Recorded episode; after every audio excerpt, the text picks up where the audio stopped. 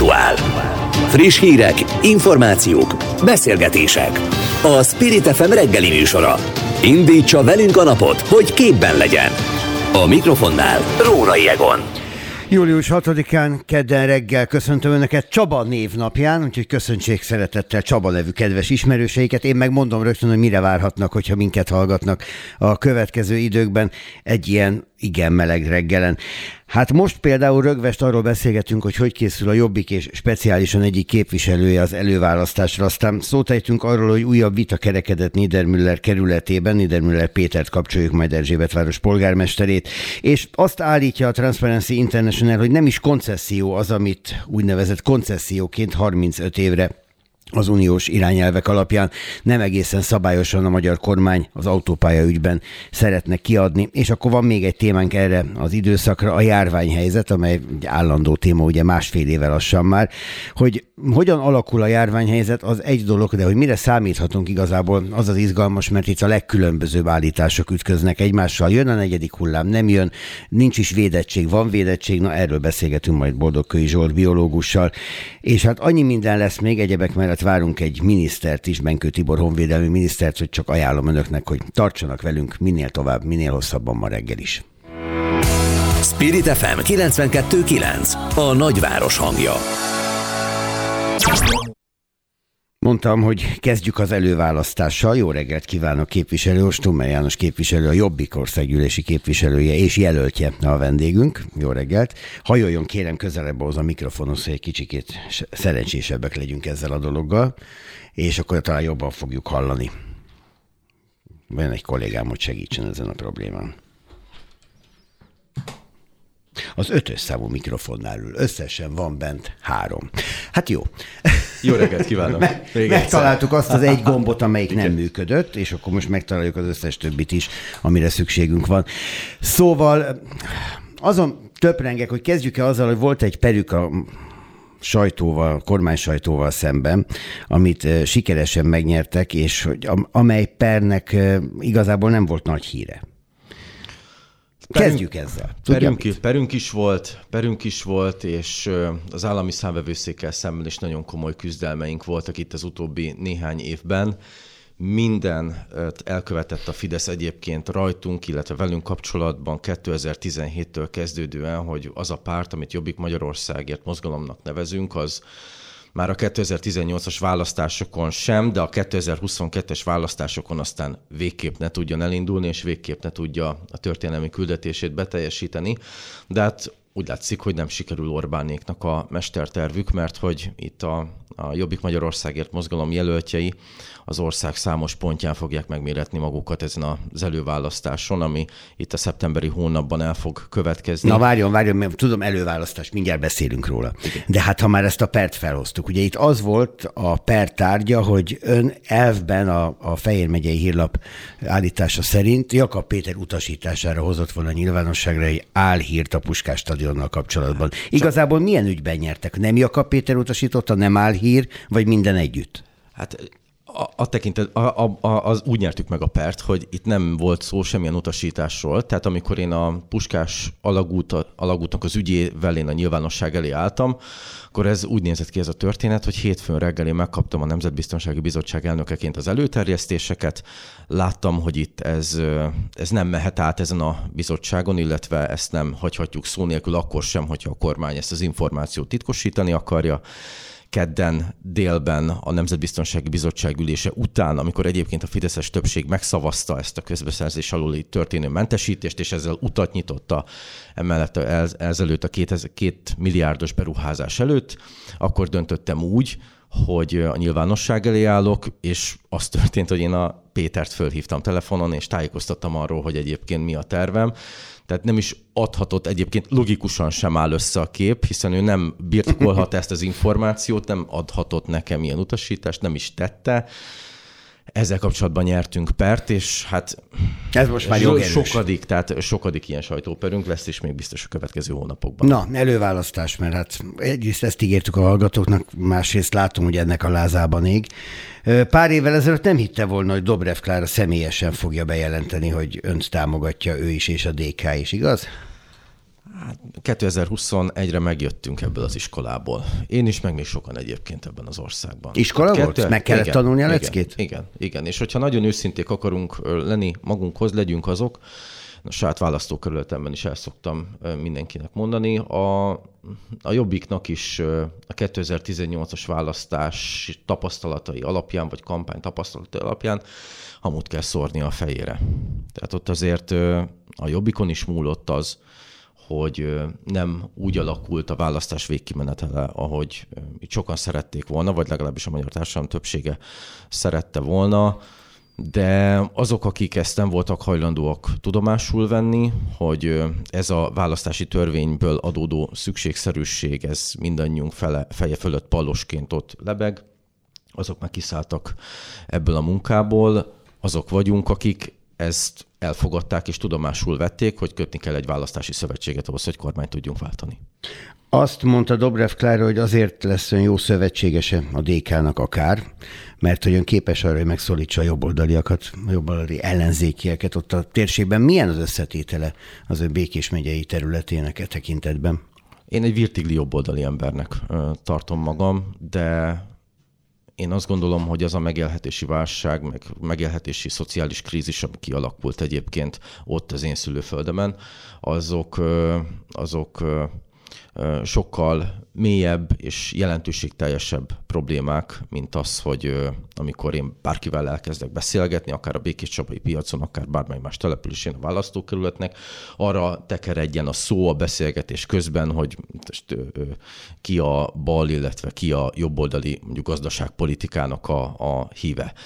Én azt látom, hogy az a választókerület és az a, az a vidék, illetve akik abban a vidék, azon a vidéken voltak képviselők, és vannak képviselők az utóbbi 10, meg 20, meg 30 évben, azok nem a történelmi sorskérdésével foglalkoztak ennek a választókerületnek, hanem sokkal inkább a saját ügyeikkel, saját dolgaikkal, például azzal, hogy maguknak, illetve a haverjaiknak kiszolgáltassák az ott élő bérből és fizetésből élő embereket. Például azzal, hogy az Európai Uniós források felhasználását úgy tekerjék meg, hogy abból tudják olajozni a korrupciós gépezeteiket, és például azzal, hogy minél több embert lökjenek bele a teljes anyagi és egzisztenciális kiszolgáltatottság állapotába, hogy uralkodni tudjanak fölötte. És közben nem beszéltek, és úgy csináltak, mintha nem is lenne probléma egyébként, mondjuk az a nettó 150 ezer forintnyi bérszakadék, ami elválasztja Békés megyét az ország többi részétől.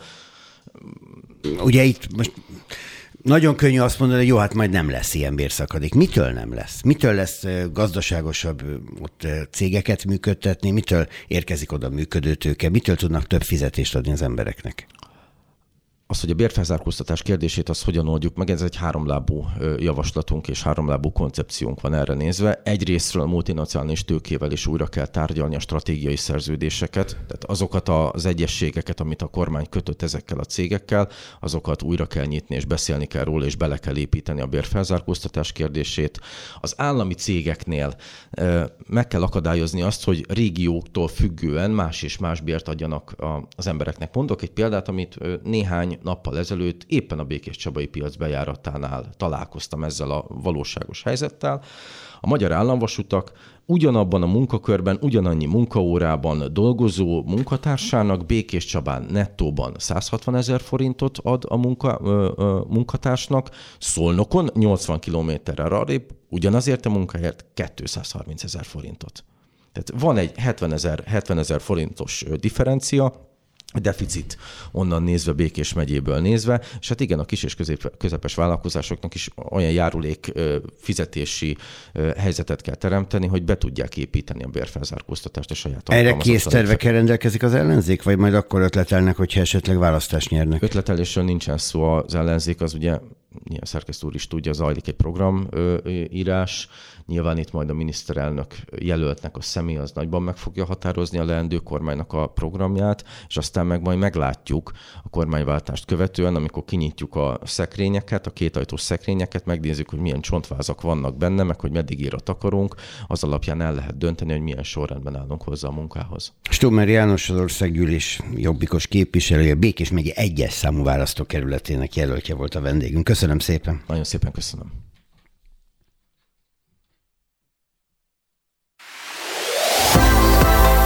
Spirit FM. ahol mindenki szóhoz jut.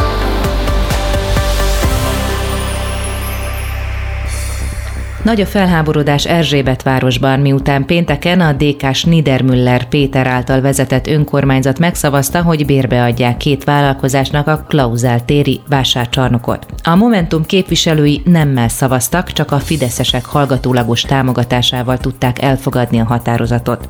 A döntés annak ellenére is megosztotta a hetedik kerület ellenzéki pártjait, hogy valójában csak módosítani kellett egy 2019-ben megkötött és azóta életben lévő bérleti szerződést. A vonalban az érintett önkormányzat polgármestere Niedermüller Péter. Ez az Erzsébetvárosi polgármesteri hivatal, tehát és polgármestere Niedermüller Péter, jó reggelt! Jó reggelt kívánok! Mi mindig akkor beszélünk, ha valami van, valami ügy van, de hát rendszeresen ügy van, ezt minek tulajdonítja? Hát én azt gondolom, hogy több oka is van ennek. Az egyik ok az nyilvánvalóan az, hogy mi azért itt Erzsébet városban megpróbálunk néhány évek óta, vagy akár évtizedek óta berögződött szokást, tabut és egyebet föltörni. Egy másfajta kerületet szeretnénk csinálni, mint korábban, és hát ez nyilvánvalóan, mint minden változás, konfliktusokkal és érdek összeütközésekkel jár együtt. Hát ez a konkrét történet a kauzáltéri vásárcsarnok ügyében mennyiben lenne más út, mint amit egy korábbi polgármester vagy egy korábbi polgármesteri hivatal választott volna? Hát ugye ez egy nagyon lényeges változás, ugyanis azt tudni kell, hogy az előző önkormányzat kötött olyan jogilag egyébként a mai napig érvényes szerződést, amely az önkormányzat számára rendkívül hátrányos volt.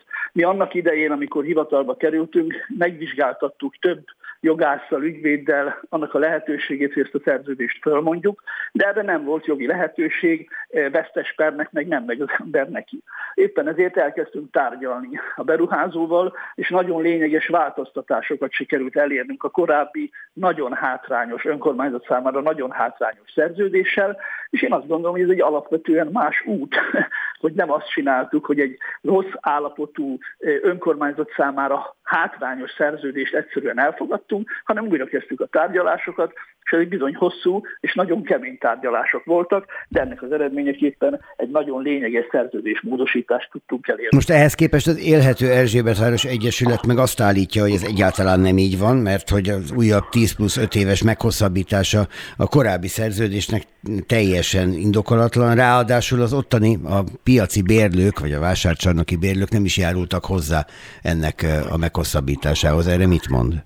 Hát szerkesztő szeretném egy picit korrigálni azt, amit az élhető Erzsébet város mondott. Nincs újabb 15 év, hanem a korábban az előző önkormányzat által megköltött 15 évet az új szerződés módosítás alapján most indítjuk újra. Tehát nincs 10 plusz 5 év újra, hanem a korábbi szerződésnek az életbe léptetéséről, módosított szerződésnek az életbe léptetéséről. Így van. akkor ebből mennyi van még És hátra? Ebből 15. Hát akkor 15 ez igazából mégiscsak 10 plusz 5 év, csak akkor most indul. Igen, ez így van, de ezt a 10 plusz 5 évet ezt az előző önkormányzat kikötötte, tehát nekünk az a nagy, hogy mondjam, szerencsénk, vagy az a tárgyalásunknak az eredménye, hogy sikerült azt meghatározni, hogy még plusz 10 meg 5 év legyen, hanem mindig az, az, az a 15 évről van szó, amire eredetileg is szó volt. Ezt a, fel, a szerződést felbontani nem lehetett volna? Nem, ezt mondtam az előtt, hogy nem. Semmiféle jogi lehetőség nem volt a szerződés felbontására. Van olyan Ezért szerződés? Azt, hogy van. Ezért hm. mondtam azt, hogy nem. Hát lehetett volna, ha kölcsönös megegyezés, de hát nyilván a beruházó nem kívánta fölbontani ezt a szerződést, egy oldalú szerződés felbontásra pedig nem volt lehetőség. És még egyszer mondom, egy vesztes perbe még nem megyünk bele. De engedje meg, hogy mondjak még egy mondatot az előbbi Hogyne. kérdésével kapcsolatban. Mert van néhány, mondjuk így, néhány bérlő, aki nem egyezett meg a beruházóval, de nem az összes. Tehát az nagyon fontos látni, hogy néhány bérlőről van szó, aki eh, még nem egyezett meg, de ők is a megegyezés keresésében érdekeltek, és a beruházóval ezen dolgoznak. Arról mi a véleménye, hogy akik a leginkább ellenvéleménnyel állnak elő, ők azt mondják, hogy hát nem szeretnék, hogyha a vásárcsarnokból vendéglátóhely lenne az eredeti funkciójával szemben. Tehát ugye itt arról lenne szó, hogy az emelet az igazából a vendéglátás célját szolgálna, ők pedig ezt nem akarják. Hát Először is én teljesen természetesnek tartom azt, hogy minden kerületet érintő változtatással kapcsolatban vannak lakók, vannak véleménycsoportok, akik azt nem támogatják. Szerintem ez teljesen rendben van, minden lehetőségük meg is van arra, hogy a tiltakozásukat kifejezzék. Ugyanakkor mondanom kell, hogy a piacfunkció nem szűnik meg a klauzácsarnokban. Reggel 6-tól este 6-ig ez egy normális piacként fog működni, az árusokat, a bérlőket e tekintetben, vagy a lakókat semmiféle kár nem érti. Valóban úgy van, hogy utána az esti időszakban az éjféli záróráig fönn, a felső részen lesz majd vendéglátás. De nagyon hangsúlyozom, és nagyon erősen hangsúlyozom, hogy ez egy kikötés volt a szerződésben is, hogy itt minőségi vendéglátásról van szó. Nem, hogy mondjam, kocsmaturizmusról, és nem ész nélküli ivásról, hanem minden kultúrnegyedhez hozzátartozó minőségi vendéglátásról van szó, és ehhez a legmerevebben ragaszkodni fogunk, de ehhez egyébként ragaszkodik maga a beruházó is. Ez egyfajta a piacon meglévő buli negyed lesz? Igazából erre kéne gondolni? Nem. Mert ugye az, mert tudja, tudja nagyon jól, hogy ez a legerősebb vált, hogy most Természetesen. harcol a buli negyed ellen úgy, hogy egy újabbat nyit. Igen, de hát erről nincs szó, tehát e tekintetben a lehető nyugalommal mondom, erről szó nincs, ezt azok mondják, akik nem szeretik ezt a projektet, és megpróbálják az ott élő embereket elbizonytalanítani, de semmiféle fajta kiterjesztett bulinegyedről nincs szó, hanem ennek épp az ellenkezőjéről van szó, olyan minőségi kultúrát, vendéglátás fog itt történni, ami visszaszorítja a kocsmaturizmusra épülő e, bulinegyedet, mert azok az emberek, akik abban érdekeltek, hogy minél több korsó sört meg, azok nem mennek egy ilyen helyre, ahol kulturális események események is lesznek, ahol még egyszer elmondom, kultúrát, vendéglátás lesz. Úgyhogy ez pontosan a buli negyeddel szembe menő kezdeményezés. Az még elszánt fogadalma, hogy ezt a kocsmaturizmust ezt visszaszorítja a kerületben? Ugye most egyelőre igazából nincsenek veszélye, hogy újra felüti a fejét, mert egyelőre nincs nemzetközi turizmus, legalábbis alig van. De ha ez lesz újra, akkor gondolom sokan keresik majd a régi helyeket. Hát nyilván, de ugye sajnos azt kell mondom, régi helyek közül sokat nem fognak már megtalálni, mert tönkre mentek, bezártak. De az valóban így van, hogy mi az első perctől kezdve azt mondtuk, hogy ne egy ilyen kocsmaturizmusra épülő buli negyed legyen, hanem Erzsébet város legyen egy kultúrnegyed. Tényleg azt szeretném mondani, hogy az a lehetőség, ami ott van a kerületben, az megteremti azt, hogy itt egy új, tényleg európai színvonalú kulturális negyed jöjjön létre. Ennek részék a különböző galériák, kávézók, és része a minőségi vendéglátás is. Mennyire egységes ebben a kerület? Ugye úgy tűnik időnként, hogy a kerületen belülről jönnek önnel szemben azok a bizonyos elégedetlen hangok, amik aztán felerősödnek a nyilvánosságban, a sajtóban. De ezt még egyszer mondom, szerkesztő, szerintem ez teljesen normális dolog, hogy egy kerületben különböző érdekcsoportok vannak, akiknek különböző szempontok fontosak és érdekesek, és emellett kiállnak, és én ezt nagyon fontosnak és jónak is tartom. Ugyanakkor persze megjegyzem, hogy nekem az a feladatom, azért viselek, viselek felelősséget, hogy a kerület egésze fejlődjön és előbbre jusson, és ez bizony sokszor azzal jár, hogy egyes érdekcsoportokkal szembe kell menni. Emlékezzem vissza, korábban voltak jelentős viták a forgalomcsillapítással kapcsolatban. Ezek a viták már elhaltak, mert mindenki megértette, hogy az, amit az önkormányzat ebben az ügyben akar, ez végső soron mindenki számára jó, még akkor is, ha esetleg mondjuk 500 méterrel arrébb kell parkolni az autójával, mint korábban parkolni. Na, ha már a közlekedésről szót ejtettünk, rendszeresen volt hajdanában szó arról, hogy hogyan alakították át a kerület belső részeiben a közlekedést. Bevált és így marad? Én azt gondolom, hogy bevált, erre utaltam az előbb, hogy most már lényegében nincs tényleges tiltakozás a forgalomcsillapítás ellen, aminek az is az oka, hogy mi nagyon sokat kommunikáltunk, és kommunikálunk a lakókkal, meghallgatjuk a felvetéseiket. Ugye a Budapest közút és a BKK az utolsó simításokat végzi, ugyanis be fogjuk vezetni a kizárólagos lakossági parkolóhelyeket is. Most az ezzel kapcsolatos utolsó egyeztetések folynak, és én azt gondolom, hogy ezt követően valamelyik őszi testületi ülésen véglegesíteni, fogjuk az új Ezt jó, hogy mondja, mert ez ugye a 13. kerületben is felmerült korábban ott az Újlépotvárosi részen. Ön lesz akkor ezek szerint, aki ezt elsőként ilyen módon bevezeti. Mi ennek a technológiája? Ha én megyek, aki nem ott lakom, eleve be se állhatok, vagy ha beállok, akkor megbüntetnek? Hát a megbüntetésről nincsen szó, de lesznek olyan parkolási zónák, igen, amelyet csak azok használhatnak, akiknek van a kerületre érvényes lakossági parkolási engedélyük. Ez igen így van. Mások, akiknek ilyen engedélyük nincs, azok ezeken a parkolóhelyeket nem vehetik igénybe, de ha véletlenül mégis ott valaki megáll, nem veszi észre, nem a büntetés lesz a lényeg, hanem a figyelmeztetés. Köszönöm, hogy a rendelkezésünkre állt. Kellemes napot kívánok önnek. Én köszönöm szépen, szép napot, viszont hallásra. Spirit FM 92.9 A nagyváros hangja hogy miért nem koncesszió az, amit koncessziónak nevez a kormány, és hogy miért adnák oda 35 évre az autópályákat koncessziósan. Erről beszélgetünk a Transparency International Magyarország munkatársával, Nagy Gabriellával, a közpénzügyi programok vezetőjével. Jó reggelt kívánok! Jó reggelt kívánok!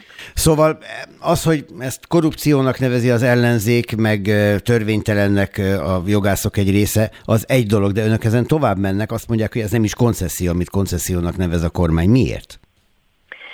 Igen, igen, fontos szerintem hangsúlyozni, hogy a közbeszerzési törvény ugye uniós jogszabályon alapszik, uniós irányelveket ültet át, és ahogy az uniós irányelvek, ugye a közbeszerzési törvény is azt mondja, tehát kimondja, hogy mi a koncesszió fogalma, nem akarok nagyon jogiaskodni, de, de az a lényeg, hogy a koncesszió fogalmában benne van az, hogy a, a, az állam átadja az építmény, vagy a, van szolgáltatási koncesszió is, tehát az építmény hasznosításának a jogát, illetve hogy a koncesszió jogosultja viseli a hasznosításból eredő működési kockázatot. Hogy ezt lefordítsam, az ugye azt jelenti, hogy egy autópálya esetében a koncesszió jogosultjának kellene szedni az útdíjakat, és akkor ezek az útdíjak vagy fedezik a, kiadásait, vagy nem. Ugye ez a hasznosításból eredő működési kockázat.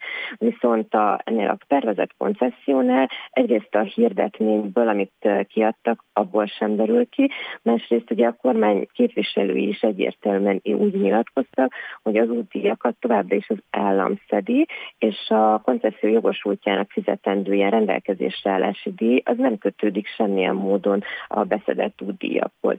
Tehát ebből az következik, hogy ez a magyar törvények szerint, és az uniós jog szerint is, ez nem egy koncesszió, hanem valójában, mert nem látszik, hogy a koncesszió jogosultja milyen kockázatot vállal egyáltalán, hanem ez valójában álláspontunk szerint egy leplezett közbeszerzés uh-huh. lenne, amit ugye nem lehetne 35 évre megkötni, a koncessziónál is egy szürke zóna, hogy meg lehet a 35 évre, de a közbeszerzésnél egyáltalán nem lehet. Mi lehet a cél? Trükköznek valakinek valamiért? Hát az én álláspontom mennyire én látom, ugye az, hogy 35 évre, ez, ez egy nagyon nagy lehetőség, üzleti lehetőség, hogyha egy vagy két cég, tehát egy, ugye egy nyertes cégek, valószínűleg nem egy cég, 35 évre be van biztosítva a piac számára. Ugye közbeszerzéssel nem lehet 35 évre megkötni ezt a szerződést, ezért elnevezték koncessziónak, mert a magyar törvények szerint lehet 35 évre koncessziót kötni azt mondják a szakértők, hogy eleve nem nagyon lehet külföldi jelöltje itt a, a győzelemnek, mert hogy akkor az árfolyam kockázata 35 évre tekintettel, hogy csak valaki hazai forintban elszámoló fél lehet az, aki nyerheti ezt az autópálya koncessziónak nevezett valamit. És hát ugye mutogatnak is újjal azokra, akikre a szokásos módon gondolhatunk.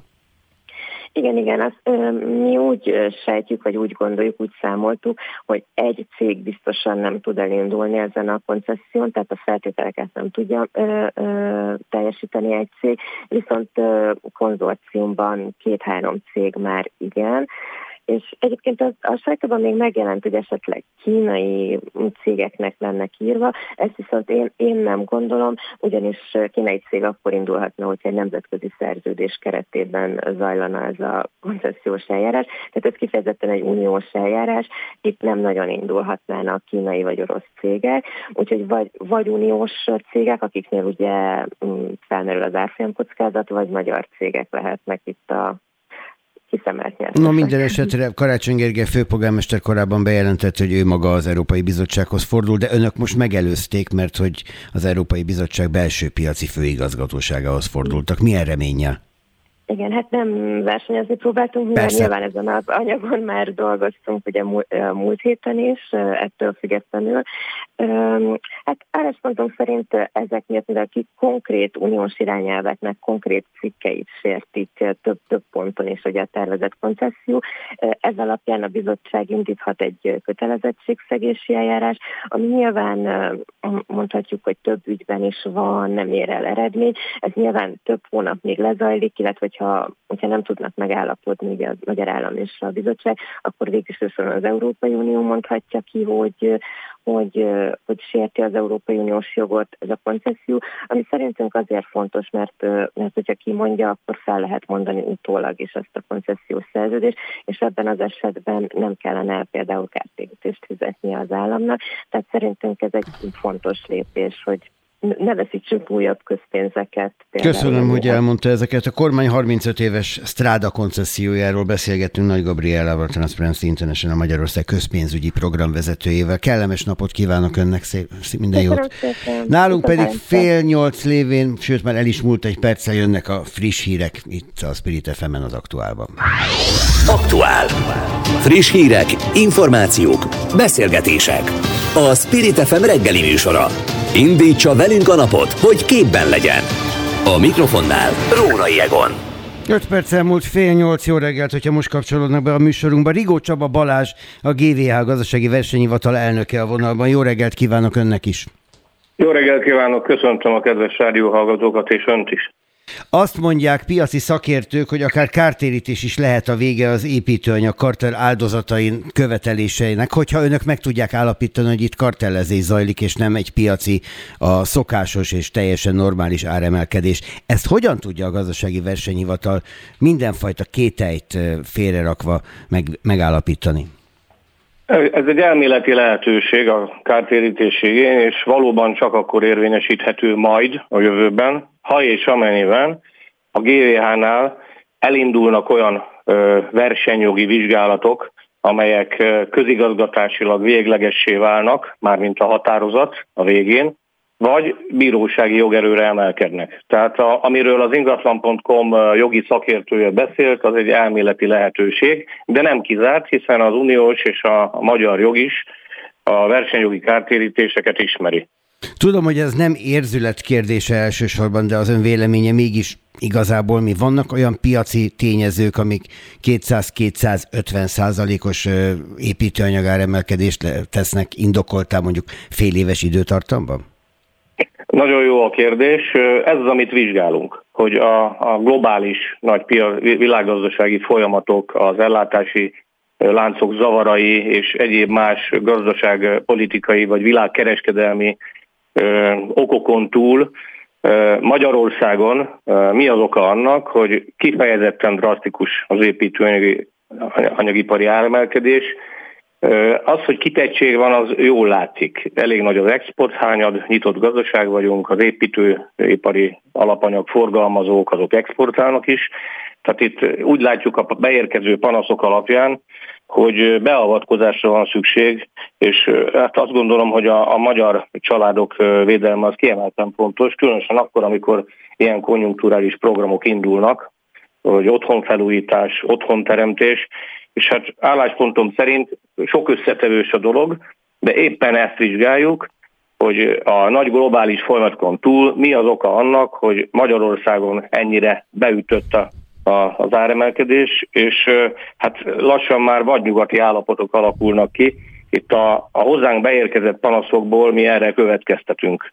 Nem lehetséges az, hogy pontosan, amit az előbb említett, a kormányzati programok is rátesznek erre egy lapáttal? Tehát, hogyha van beszállítási probléma, hogyha van világpiaci e, nehézség, és ehhez képest van egy felhajtó erő a kormányzat, a, pro, a politika részéről, akkor ez a kettő találkozva ilyen áremelkedést idéz elő?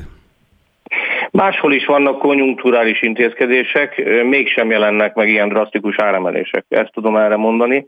Tehát önmagában az a jó dolog, hogy kormányzati programok vannak, amelyek az építőipari konjunktúrát segítik, és ebben nem csak, ugye nem csak a családi otthonteremtést lehet megemlíteni, hanem mondjuk az építőipari áfának a csökkentését, tehát nagyon sok összetevős, még egyszer mondom, önmagában ez nem ok arra, hogy ekkora áremelkedések legyenek, hiszen a, a kereslet kínálat az, az kiigazítja magát normál körülmények között. Na most ez nagyon izgalmas kérdés, hogy ha így, így maradna, és nem avatkozik be senki, akkor hova vezetne? A, a legdöbbenetesebb az, hogy a, az építőipari vállalkozók országos szövetsége, ilyenek az elnöke azt mondja, hogy nem látszik a vége. Tehát, uh-huh. hogy most már nem csak áremelkedésről beszél, hanem anyaghiányról is beszél. Na most éppen ezért kell megnézni, hogy mi ennek az oka. Bizonyos tüzéptelepekről miért tűntek el építőanyagok, bizonyos típusúak, helyette miért van másik, azok a, azoknak a minősége ugyanaz, mint a, a, az eltűnté, és hát a, a beérkezett panaszokból én azt látom, hogy tulajdonképpen nem az építőanyag kereskedők versenyeznek a vevőkért, ugye normál helyzetben ez szokott lenni, hanem éppenséggel fordítva, tehát teljesen elfogadhatatlan, hogy egyes tüzépek nem tüntetik fel átláthatóan a listáraikat, miközben a teljes vételárat előre elkérik, ráadásul eh, készpénzzel szeretik elkérni, és eh, teljesen felháborító az, hogy a, a vevői reklamáció lehetősége a minimálisra csökkent, ha minőségi kifogás van, mondjuk törött cserép vagy tégla, akkor azt nem cserélik vissza, vagy ellehetetlenítik a hibás termékek cseréjét, arra hivatkozva, hogy ők nem érnek rá, mert folyamatosan kapják az új árakat. Tehát itt úgy gondolom, hogy beavatkozásra van szükség, nem véletlenül foglalkozik ezzel a kormány. Hát amit most elmondott, az olyan, mintha egy hiánygazdaságban élnénk, miközben azt gondoljuk, hogy úgy különben pedig nem. Még egy dolgot hadd hozzak föl, mert nem csak az építetők, hanem azok is fel vannak háborodva, akik csak úgy simán elmennek nyaralni. A strandárakról rengeteg szó esett, de az, hogy 1200-1500 forint egy lángos, hogy 4-500, sőt van ahol 700 forint egy gombóc fagylalt, ez is arra utal, mintha valakik megállapodtak volna abban, hogy ezen a nyáron ennyiért adjuk és punktum. Ezzel van dolguk? Lehet dolgunk, ezzel kapcsolatban utóbbi időben nem érkezett panasz, vagy elenyésző igazából. Valószínűleg itt az embereknek van választási lehetőségük. Tehát amíg az építőanyagiparba nem tud elmenni, csak egy 100 kilométerre arrébb lévő tüzéptelephelyre, ahonnan a szállítási költség, ha olcsóbb is valami, a szállítási költség ugyanannyit eredményez majd, mint hogyha helyszínen venné meg. Hát tulajdonképpen ezzel kapcsolatban olyan sok jelzés nem érkezett, mert szór, mutatnak az árak egy szórást.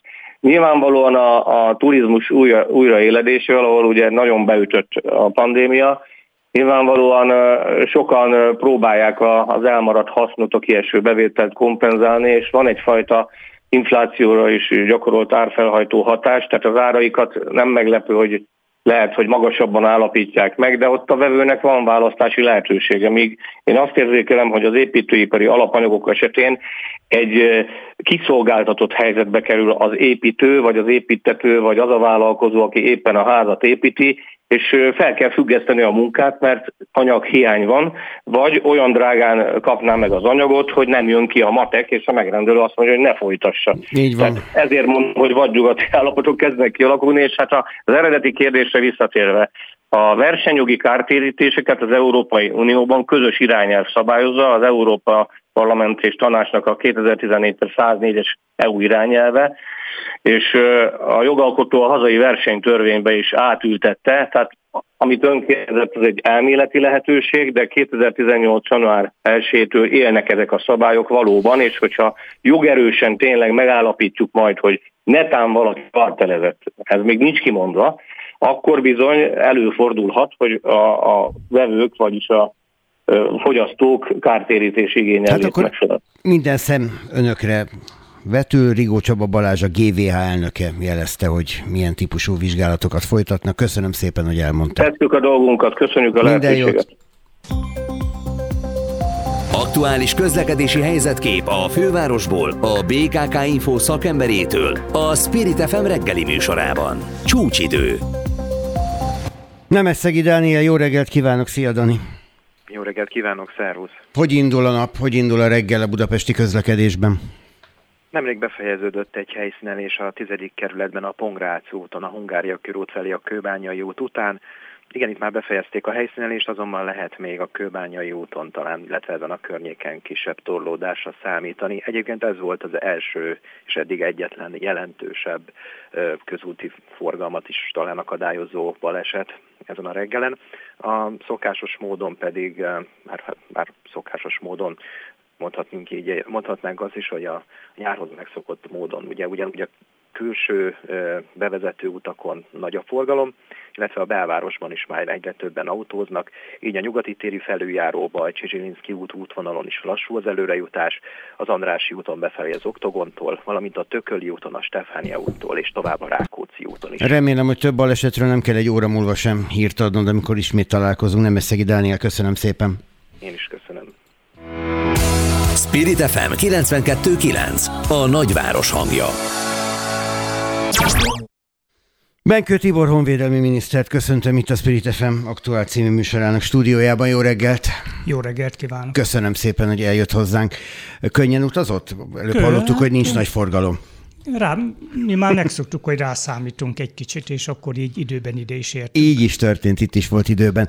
Igazából a honvédelmi fejlesztések, a haderőfejlesztési program ügyében hívtam, de nyilván van számtalan más kérdésem. Például egészen friss hír, hogy július 1-ével visszarendelték az egészségügyi intézményekből a katonákat. Mennyien voltak ott? Igen, hát valóban visszarendeltük, hiszen a járvány jelenlegi helyzetében már meg tudjuk oldani azt, hogy a katonáink segítsége nélkül is. Igaz, hogy nagy áldozattal, de az egészségügyi dolgozók ellátják a feladatukat. Amikor a katonáink ott voltak, egyrészt segítették az egészségügyi dolgozókat, másrészt pedig úgynevezett kórházparancsnoki rendszerben vettek részt. Az összlétszámuk elérte ebbe az esetben közel 1700 főt. Az megmaradt, hogy a rendőrök mellett a katonák is járőrszolgálatot teljesítenek az utcákon? Van, ahol megmaradt, igen. Ez nem egy új keletű dolog, hiszen a vegyes járőr az már a sorkatonai szolgált időszakában is ismert volt. Kevesebb viszont az önálló katonai rendész járőrszolgálat. Abból mi igaz, hogy csendőrséget szerveznek a katonák részvételével? Na erről még én sem hallottam, úgyhogy új hírekkel találkozhattam ma reggel, nem tudok ilyesmiről. Ezt egyébként én egy katonai járőrtől hallottam, hogy felmerült, hogy ők csendőrök lesznek majd hosszú távon. Hát nem tudom, biztos, hogy katona volt. Biztos, egészen biztos. Igen. Ott álltam mellette, tanúsíthatom, még gépisztolya is volt. Tőlünk ilyen biztos, hogy nem származik. És akkor nincs is semmilyen nincs, terv, amiről nincs, ön nincs, tudna. Nincs. A vezérkar látszólagos lefejezése személycserék, ugye ezt szebben Igen. így lehet mondani, az Na, nem volt igazán transzparens, hogy mi ennek a magyarázata. Egyrészt látszik, hogy egy vezető elmegy nagykövetnek, de mennek mögötte lévők szintén a szolgálatból máshova. Mi történt? Én nem nevezném ezt lefejezésnek, hiszen a katonai életében elnézést kérek, én is 13-szor költöztem a családommal eh, együtt, és soha nem történt, vagy nem nevezték lefejezésnek. A vezetésben nagyon egyértelműen elmondtuk, eh, hogy egy katonai vezető, mint például a Magyar Honvédség parancsnoka is meghatározott feladatokat kapott, azt ellátta, tisztességgel, becsülettel, és eh, azt mondtuk, hogy most egy újabb jellegű feladatokat, vagy feladatokat kell megoldani, ehhez pedig kell egy másik vezetés, tehát egy újabb lendületet kell adni. Eddig a fő feladata a régi parancsnoknak az volt, hogy hajtsa végre egyrészt a a Honvédelmi Minisztérium és a vezérkarnak a szétválasztását, dezintegráció csúnya kifejezéssel, alakítsa meg a Magyar Honvédség parancsnokságát, kezdjék meg a működést, készítsék elő a parancsnokságnak az átköltöztetését Székesfehérvára. Kezdje meg a haderő reform ebből a honvédelmi és haderő fejlesztési programból a haderőfejlesztési részét, vagyis a technikai eszközök beszerzését, határozzák meg, mondják meg, hogy milyen típusú eszközökre van szükség, hogy utána a piackutatás meg a beszerzés elindulhasson, majd kezdje meg ezeknek az eszközöknek a hadrendbeállítását. A mostani vezetésnek pedig az a feladata, hogy a fókuszt az a katona irányába fordítsa. Tehát sokkal inkább a katonáról, a katonát körülvevő környezetről, világról, a társadalmi kapcsolatokról, az oktatásról, a képzésről, hazafias honvédelmi nevelésről kell az új vezetésnek gondoskodnia és gondolkodnia. Nem lett lefejezve, hiszen nagyon is tisztességes beosztásban folytatja a vezérezredes sora a munkáját, a mögötte lévők sincsenek lefejezve, tehát ezért nézek csodálkozva, hiszen... De nem először hallja. De igen, de ezek mind-mind olyan, nem akarok csúnya kifejezést használni, ezek ilyen mondva csinált jó híreknek tűnnek, és érdekességeknek tűnnek. Hát az ő helyettese, aki egyébként fő feladatában csinálta az MNDC, tehát ez a több nemzeti hadosztályparancsnokság megalkotását, ő most Brüsszelben fogja ezt folytatni. Tehát ő a NATO vezetési elemekhez kerül, és ott fog dolgozni. Én azért örülök, hogy mégis megkérdeztem, bár értetlenül nézett egy kicsikét, mert hogy ennyire részletes magyarázatot viszont eddig nem hallottunk. Hát amikor kérdeznek, válaszolunk, tehát ez így néz ki. Ehhez túl nagy magyarázat nem kell a katonai berkekben. Ott pedig elmondtuk, hogy mi történt. A harmadik személy, mert három főből áll, ő meg ott van a beosztásában, és végzi a feladatot. Ő biztosítja a folytonosságot, amit a parancsnok és a helyettese végzett. Ő tartja a frontot. Így is lehet fogalmazni. E, itt, amikor az új kinevezések megtörténtek. Rögtön az első hírek egyike egy zaklatási ügyről és annak az adaktatételéről szólt. Az ellenzéki kommunikáció úgy szól, nyilván hallotta ezt is már, hogy elsöpörték az ügyet, és megpróbálták semmisé tenni. Igazából mi történt ebben az ügyben? Igen, eh, hát ez eh, megint ugyanaz a helyzet. Ha kérdeznek, akkor válaszolunk.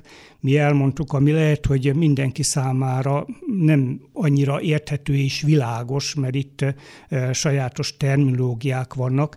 A alezredessel szemben, aki elkövette ezt a, az eseményt, nem nevezném még másnak, hiszen az ügyészség is vizsgálja, tehát a bűncselekmény alapos gyanújával a feljelentés megtörtént. Tehát van egy az ügyészség által történt vizsgálat. Amit a katonai vezetés rendelte korábban, az egy méltatlansági eljárás. A méltatlansági eljárás viszont csak egy személy ellen szól. Az új parancsnok azt mondta, hogy azért nem nagyon hiszem, hogy erről senki más nem tudott. Tehát eleve két szereplős ez a dolog, ugyanakkor... De az a... áldozatot ne vonjuk ebbe bele. Kicsoda? Vagy a feltételezett áldozatot ne vonjuk ebbe A feltételezett bele ebbe a áldozatot nem, de aki nevel, ő megosztotta ezeket a dolgokat, őket vonjuk be. Mert hogy ő nem jelentette ezt tovább.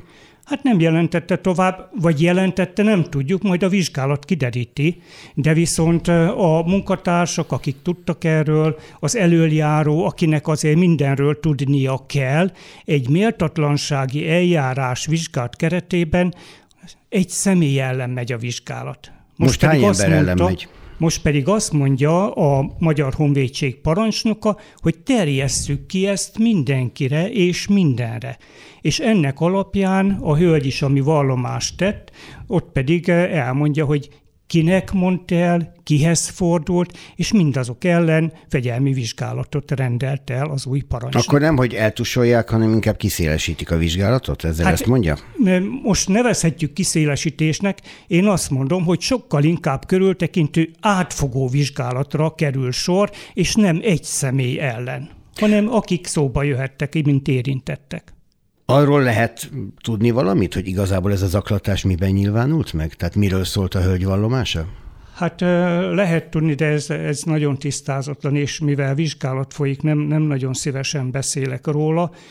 A hölgy elmondását ismerjük, az alezredesnek az elmondását ismerjük, nem tudom, hogy miből vagy hogyan indult ki, Nem tudom, hogy hány, hány hónapon keresztül tartott, mert itt nem egy esetről van szó, és ez a kapcsolat, ami kialakult, hogy ez igazából mennyire volt, hogy mondjam, zaklatásos formájú kapcsolat, vagy bizonyos, után, bizonyos idő után vált zaklatássá. Nem tudjuk. Tehát a vizsgálat épp azt hivatott majd eldönteni, hogy igazából mi történt, kinek van igaza, és természetesen azért van a vizsgálat, hogy az igazság kiderüljön, és a felelősségre vonások megtörténjenek. Köszönöm, hogy elmondta. Amikor Orbán Viktor arról beszél, hogy a magyar hadseregnek képesnek kell önmagát megvédeni és hazáját megvédenie tudni, akkor ön mire gondol? Mekkora hadseregre? Milyen feladatot ró ez a miniszterre? Ez azt látni kell, hogy egy magyar honvédség, de általában a többi hadsereg is, hosszú évekre előre tervez. Mi tíz évre tervezünk, és három évente ezt a tervezést megújítjuk, és mindig megvan az, hogy milyen kihívások, kockázatok, fenyegetések vannak a nagyvilágban, vagy éppenséggel környezetünkben. Ennek alapján tudjuk megmondani, hogy a Magyar Honvédségnek milyen képességek kell, kell bírnia. Mindenek előtt az az elsődleges, hogy van egy nemzeti képesség, amit meg kell teremteni. Hiszen mondhatjuk, hogy mi tagjai vagyunk a NATO-nak, na de hát a washingtoni szerződés hármas szikke azt mondja, hogy minden ország köteles olyan haderőt építeni és fenntartani, amelyel gondoskodni tud a saját országa, a saját nemzete védelméről. Tehát mi ehhez építjük. Most azt mondjuk, hogy ehhez békében nekünk szükségünk van 30 ezer aktív katonára. Most mennyi van? ezer. Most 25 ezer mindösszesen. Szükségünk van 7-8 ezer honvédelmi alkalmazottra, és mintegy 20 ezer önkéntes tartalékos katonára. Nyilván ez egy különleges jogrendben, vagy egy háborús időszakban ez jelentős mértékben majd megnő. Van nekünk természetes ellenségünk a környezetünkben, akivel szemben készülünk el a védekezésre? Hogyne, hát természetesen. Hát a NATO mi alapján mondja azt a NATO, hogy a NATO-t és ezáltal a NATO tagállamokat kettős veszély fenyegeti két veszélyforrást jelöl meg, a keleti fenyegetettséget, amelyet ö, ö, Oroszországként lehet apostrofálni, és a déli fenyegetettséget. Magyarország a déli fenyegetettségnek inkább kitett, ez magába foglalja a, a NATO felsorolás szerint az instabil államokat. Magába foglalja az illegális migrációt, a hibrid hadviselést. Magába foglalja a hibrid hadviselésen belül a kiber műveleti térben történő dolgokat. Magába foglalja a terrorizmust. Csak néhányat soroltam fel, és rögtön itt van a válaszom, hogy van-e ellenségkép. Hát akik ebben részt vesznek, ők számításba jöhetnek, hiszen a NATO is azt mondja, hogy van egy déli fenyegetettség, amivel szemben fel kell. Mennyire lépni. szükséges ez generációváltás a hadseregben? Azért kérdezem, mert ugye egy csomó olyan dolog van, ami egy egészen újfajta hadviselés ahhoz képest, mint akik 10-20-30 évvel ezelőtt is akár tanulták a, a honvédségi kötelmeket. A magyar honvédség, mint sok-sok más szervezet, és, és mondhatom nyugodtan azt, hogy ahogy a kihívások, kockázatok, fenyegetések újonnan jelennek meg, ahogy a technikai fejlesztés vagy forradalom végbe megy, minden-minden változik.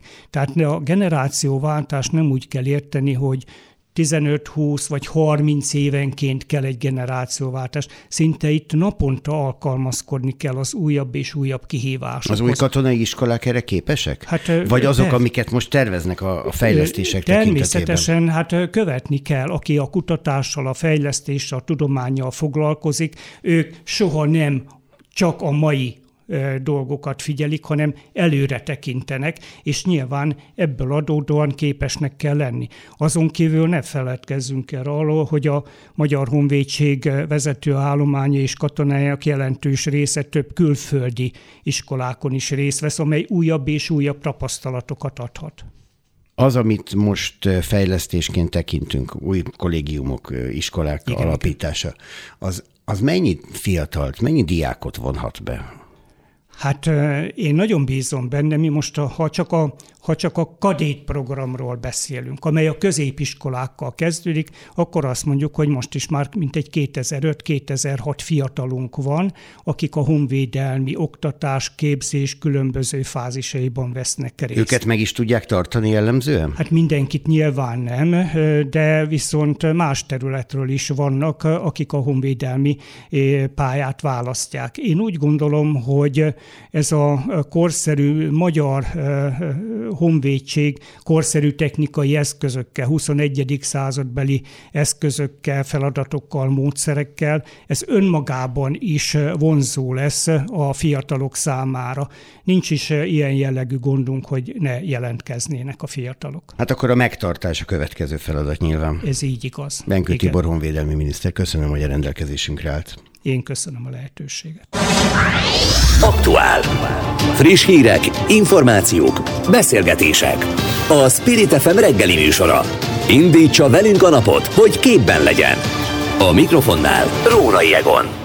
Július 6-a van KED, tudják, a 27. hét ez az év, nem tudom, ezt számolja el valaki, a 27. hét második napja, Csaba névnapja, szép napot kívánok mindannyiuknak. 8 óra 7 perc az egészen pontos idő, Szabókati híreivel fél kilenckor találkoznak legközelebb, addig pedig Beszélgetünk a nyugdíjakról, a nyugdíjasok helyzetéről egy szakértővel, aztán beszélünk arról, hogy mennyire drága valójában az élet Magyarországon a jövedelmek tekintetében, és szót arról is, hogy mi lesz a Velencei tóval. Ugye ott egyrészt vészesen alacsony a vízszint, másrészt egyéb viták is zajlanak azok már a parton, úgyhogy ezügyben is lesz bőségesen miről beszélnünk.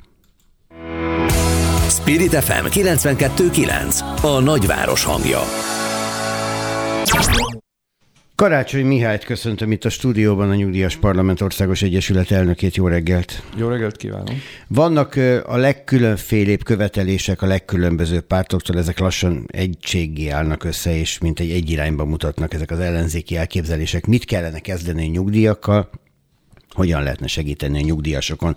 Most például jött egy egészen új információ, egy Nyuszet nevű általam korábban olyan nagyon nem ismert szervezettől, ez a nyugdíjas szervezetek egyeztető tanácsa, akik azt mondják, hogy most nyáron egyszeri 50 ezer forintos gyors segélyt kellene az átlagos nyugdíjnál kisebb ellátásban részesülő idősek számára biztosítani.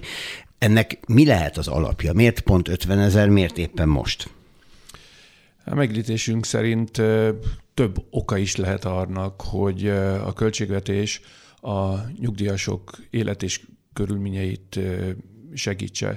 Az egyik például lehet az, hogy a pandémiás időszakban olyan kiadások jelentkeztek a nyugdíjasoknál, akik amelyekre nem számíthattak. Hát itt lehetnek a fertőtlenítőszerekre gondolni, a immunerősítőkre, gyógyszerekre, orvoshoz, a korlátozott mozgástér miatt hát jelentkezhettek olyan költségek, amelyeket hát illnomos lehet most kompenzálni.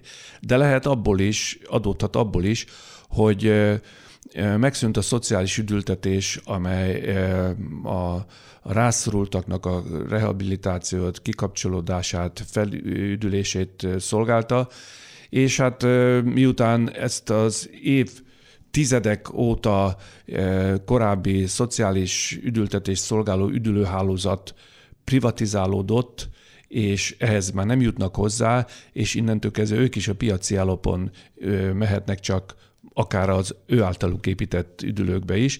Ez is szolgálhatja azt, hogy, hogy kompenzáljuk a, a, azokat a költségeket, amelyekre ők nem számítottak. Van bármilyen, bármilyen jele van annak, hogy a kormányzat egyáltalán szándékozik ilyenfajta kompenzációt adni, vagy egészen egyszerűen ez csak egy követelés, ami elszáll a levegőbe? Hát az érdekképviseleti szervezeteknek az a dolga, hogy fogalmazzák meg az ő tá- csoportjukhoz tartozóknak a, az igényét, a kormány pedig hát véletlenszerűen meg is adhatja, hát ugye semmi alapja nem volt, semmi előzménye nem volt annak, amit miniszterelnök úr úgy jelentett be, hogy az idén befizetett személyi jövedelemadók nagyságát jövőre visszakapják azok, akik családosak.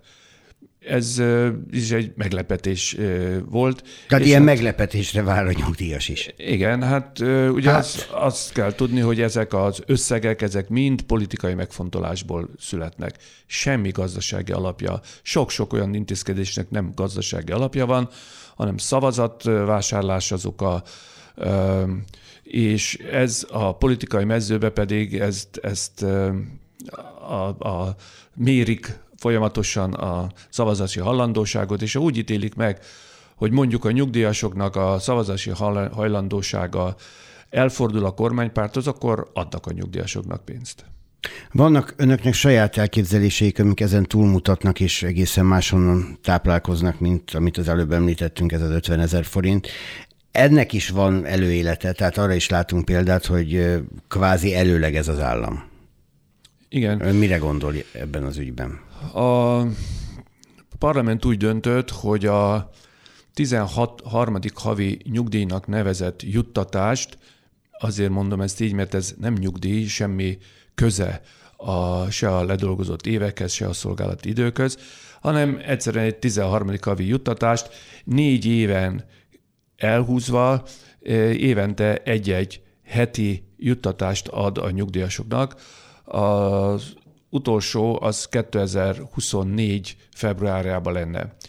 Mi úgy gondoljuk, hogy azoknak a személyeknek, akik most szorulnak rá támogatásra, azok felvehessék ezt előlegként.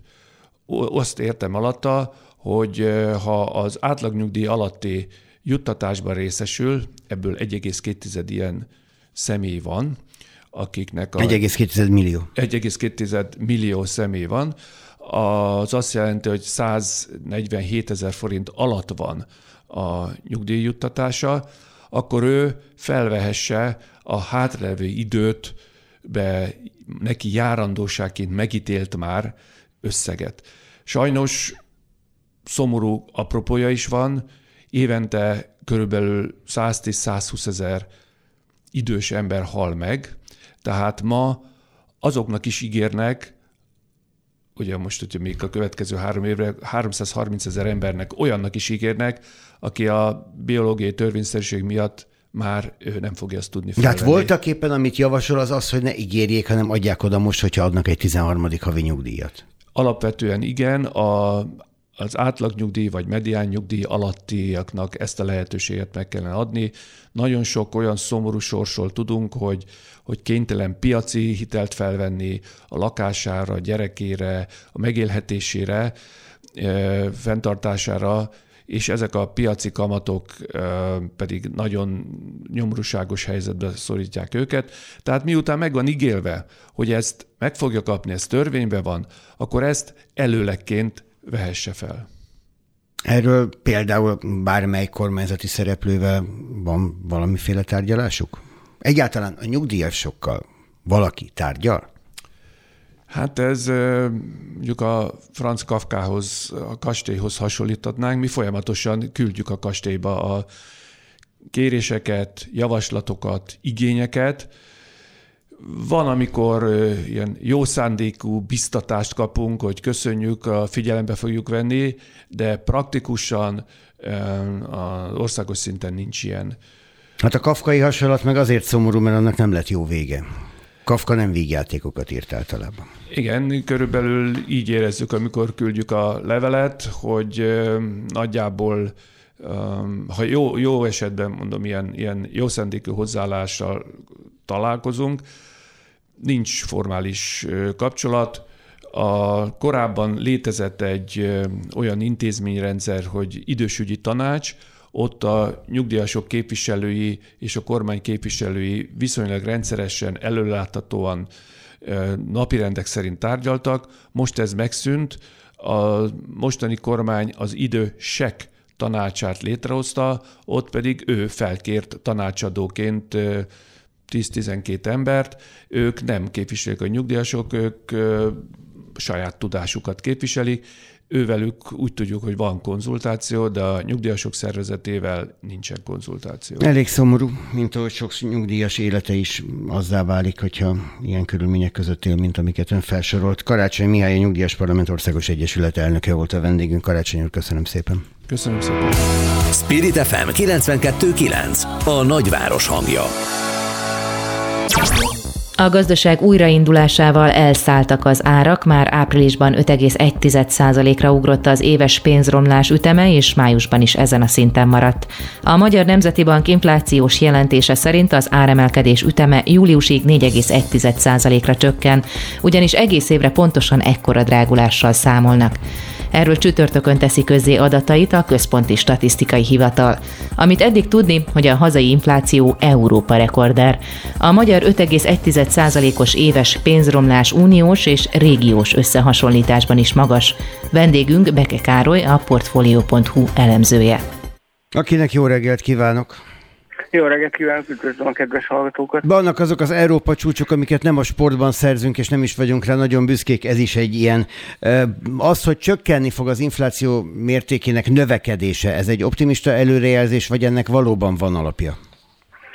Azt gondolom, hogy realitásnak tekinthető az, hogyha azt mondjuk, hogy túl vagyunk az inflációs ugrás első hullámán, tehát a tavaszi hónapokra lehetett várni egy jelentős megugrást, ami be is következett. Most arra számítunk, hogy, hogy a nyáron egy picit enyhül ennek az áremelkedésnek az üteme, tehát ezt az 5% fölötti értéket talán egy picit elfelejthetjük, mint egyfajta rémálmot, és aztán ősszel jöhet ismét egy megugrás. Ugye az inflációban elsősorban a szezonalitás miatt vannak ilyen hullámszerű kiugrások, ez okozta az idén tavaszi megugrást is. Ugye azt láttuk, hogy tavaly a, a koronavírus járvány kitörésekor gyakorlatilag nullára esett az olajára világban, sőt voltak olyan extrém példák is, hogy a világpiacon negatív olajárat jegyeztek ennek köszönhetően várható volt az, hogy idén tavasszal az alacsony bázis miatt meg fog ugrani az infláció, és ez látszott is, és elsősorban az olaj, illetve az energia árak emelkedtek jelentősen, áprilisban is, májusban is, tehát eddig, ha lehet azt mondani, nem okozott meglepetést a, a magyar infláció lefutása. Ha tartja magát ehhez, és továbbra sem okoz meglepetést, akkor most talán egy kis enyhülés jön. Na de nekünk azért az infláció naponta okoz meglepetést, mert nem feltétlenül ebben az 5%-ban mérjük, hanem mondjuk az élelmiszer árakban. Ma már szó esett az építőanyagárakról, a vendéglátóipar, a turizmus áraiból. Tehát, hogy a napi szembesülésünk annál sokkal keserűbb, mint amit ez az 5% mutat. Ezek hogy kerülnek egyensúlyba egy ilyen kosárban? Ugye azt lehet mondani, hogy van egy hivatalos inflációs adat, amit a Központi Statisztikai Hivatal számol. Ezzel kapcsolatban minden év elején közzétesznek egy inflációs kosarat, abból derül ki az, hogy milyen termékek árait és milyen súly, súlyozás alapján veszik figyelembe ebben a kosárban, és emellett van egy érzékeltő infláció, tehát az nem meglepetés, hogy, hogy, hogy sokunk számára az érzékeltő infláció az magasabb, mint amit a KSH közöl, és esetleg azt gondolják sokan, hogy nem, nem tekinthető reálisnak ez az 5%-os áremelkedési ütem. Ez annak köszönhető valószínűleg, hogy az ő, fogy, ő személyes fogyasztói kosaruk sokkal inkább tartalmaz olyan termékeket, melyek, melyek ára jelentősebben megugrott az elmúlt hónapokban, miközben vannak olyan termékek, amelyek ára kevésbé emelkedett, vagy akár csökkent is. Tehát Bocsánat. Igen, igen, én szóltam volna közbe, hogy az, amit érzünk, az érzületi infláció, az mennyivel lehet nagyobb, mint a, a matematikai? Tehát ugye hűtőszekrényt nem veszünk naponta, lehet, hogy annak nem ment föl az ára. Viszont tejet meg igen, meg húsárukat igen, annak meg nagyon. És akkor a kettő között van egyfajta hatalmas olló, amitől én azt gondolom, hogy hát ez az 5 százalék, át, ez kamu.